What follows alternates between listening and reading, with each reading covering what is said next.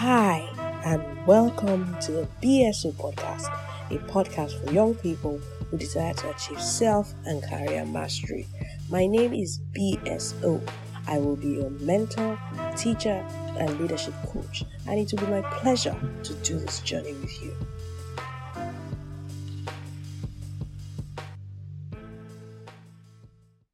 Hi, it's been two weeks since the last episode. How have you been?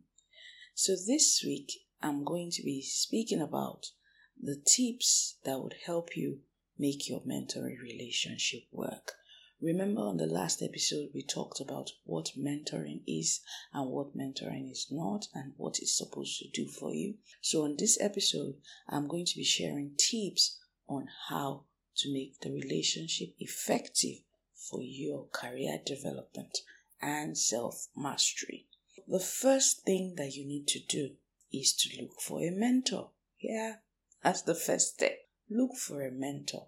Look for someone that would help you to make that progress that you desire in yourself and in your career. And three things that I would like you to look out for when you're looking for this person. One, this person must be successful. In other words, they must be larger than life and bigger than you. They must have achieved those things that you desire to achieve. They must have excelled in those areas that you want to excel in. Make sure the person is successful and bigger than you. And then, one thing that is critical at this point is that this person must be secure in themselves. In other words, you do not just look at the reputation of the person, try to make some inquiries about the person's private life. Find out is this person secure in him or herself? Will this person be intimidated by my growth or my success? Is this person continually developing him or herself so that the more I grow, this person is also growing and will not feel intimidated or insecure by my growth or progress. The second person, second thing rather, that you have to look out for in this person is that this person is an engaged listener. The person must be available to you. The person must be available to you not only with their time, but when they give you their time, they must be available to listen to you. They must not only talk, they must listen to you. They must be good listeners. And when they listen, you need to observe that they get what you're saying because if they do not get what you're saying, they may not be able to advise you appropriately. And lastly, this person asks good questions, right? This person must be able to ask you good questions you can ask the questions, right? But when the, you ask them the questions, this person must also be able to ask you great questions. Questions that would bring out those things inside of you that you did not know how to express before. Those things that you wanted to know that you did not know you wanted to know. yes, I'll explain that a little bit later. So, this person must have the art of great question. They must practice it. The person must be good, you know, they must be able to ask great questions. So now let's go back to you. For you, the mentee, you have solved the problem of finding a mentor. So now you have found a mentor and the person has agreed to be your mentor. The next thing you need to do is to remember that you went to look out for this person. You want to learn from this person. You believe this person has stuff to offer you. So you must submit to the person. You must submit yourself to learn from this person. What that means is that you must respect the person because really it is impossible to learn from someone you do not respect. It is impossible to learn from someone that you do not think has something to offer you you must submit yourself to this person to learn. Remember, I said on the last episode that mentoring is not be making yourself subservient to this person. Submission means okay, you probably may have other ideas of how to go about this thing or what you're trying to do, or you could decide not to do what they are telling you to do, right? Remember, they are not your employer. They don't necessarily have to be your employer. They probably don't have any kind of control over you, so they cannot impose their decisions or their advice on you. So submission means that even though you can decide not to do what they're telling you to do, you choose to do it. You elect to do it, right? So you must release yourself to submit to this person so that you can learn. Third, you must accept that your mentor is acting in your best interest at all times right? You must accept that whatever they do or whatever they tell you to do is in your best interest. I mean, they want you to grow. They want you to do what they're doing. They want you to get where they are already or they've gone or they've been, right? Whatever they tell you to do, just accept that they are acting in your best interest. Fourth, you must be willing to accept their counsel. It's, you know, this goes back to the second one, which is submission. You know, if you do not submit to someone, you will not be willing to accept their counsel. To make the relationship work, you must be willing to accept the counsel of the person that you have chosen. Remember, you chose this person, right? Or even if you were part of a mentoring program, you chose the person by going to be part of the program. So you cannot join the program and not take counsel. It just doesn't make sense. So you must be willing to accept the mentor's counsel to make the relationship effective for you and for the mentor because it can be frustrating when somebody is trying to mentor you and you don't take counsel. It just makes a nonsense of the entire exercise. Fifth, don't abuse the privileges and opportunities the mentor provides to you. Don't do it. Don't abuse the privileges. Don't abuse the opportunities that your mentor gives to you. If your mentor gives you access to him or her, don't abuse it. Don't call them any time of day. Don't waste their time. Don't just go to their workplace. Don't just appear out of nowhere in their face. Don't do that, right? Don't abuse the opportunities they give you.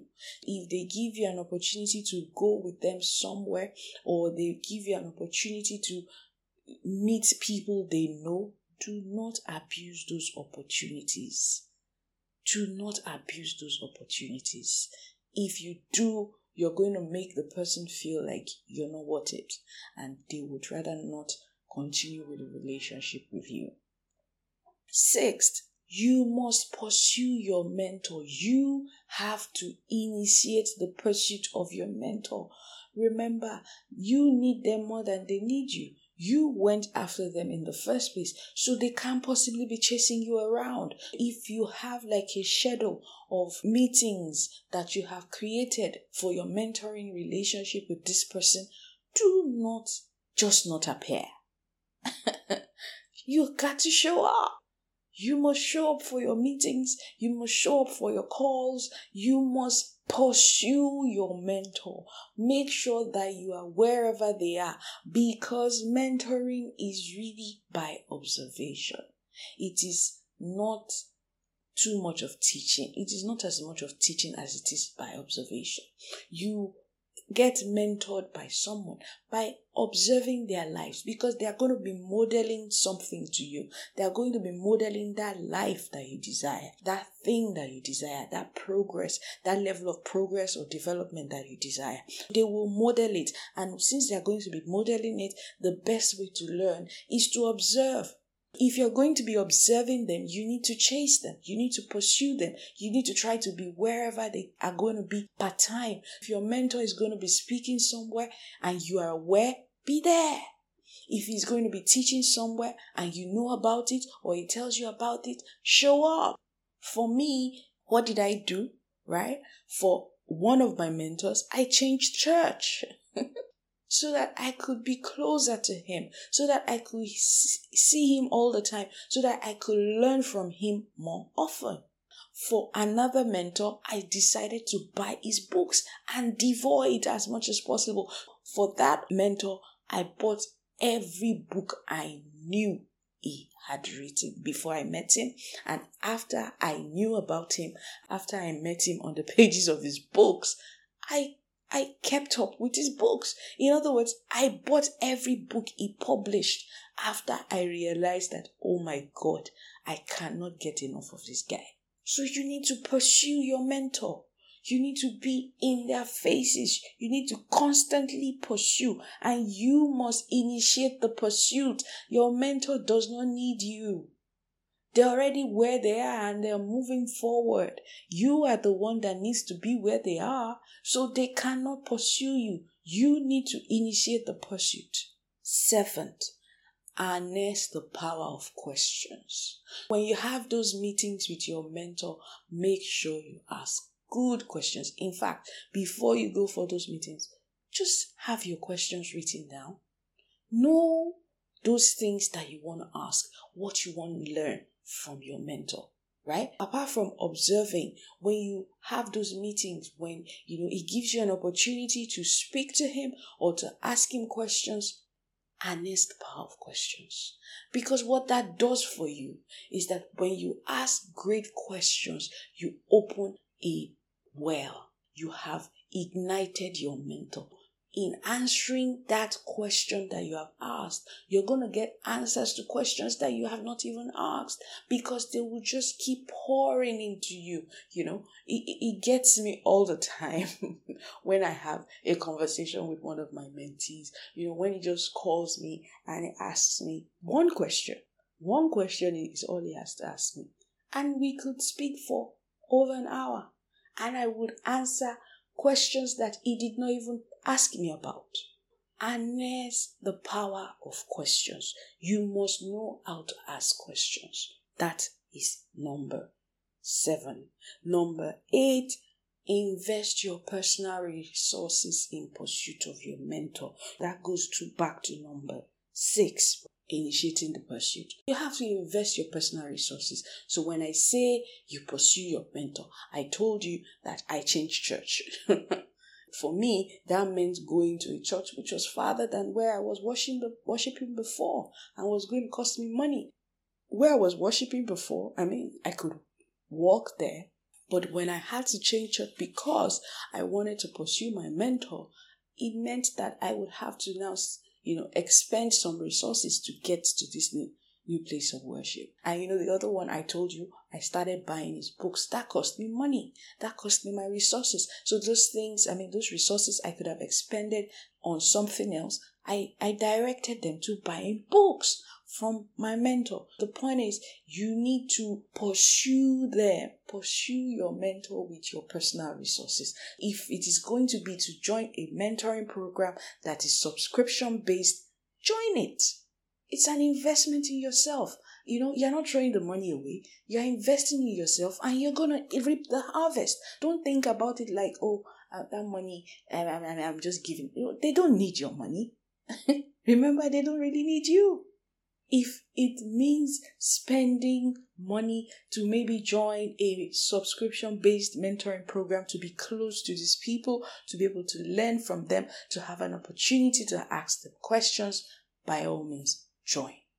Expend your resources in pursuit of your mentor. Then you must not compete with your mentor. That is a no no. Don't compete with your mentor. Yes, they must be secure in themselves, right? But don't compete with your mentor. They have worked hard for so many years to build, you know, the businesses or the life that they have. They have worked hard to build the network that they have. And you know, the interesting thing is they can actually give you all these things without you asking, but you must show yourself worthy and the way to do that is don't compete with them. Don't do that. You are going better than them. There's no point trying to compete. Lastly, do not take the advice or counsel of your mentor personal. Do not take it personal. Do not take it personal because some of the advice might feel like they're attacking you. They are not attacking you. It is that thing that you're doing that is not going to help you get where you need to be that they're dealing with. So when they correct you, when they criticize you, just focus on the lesson.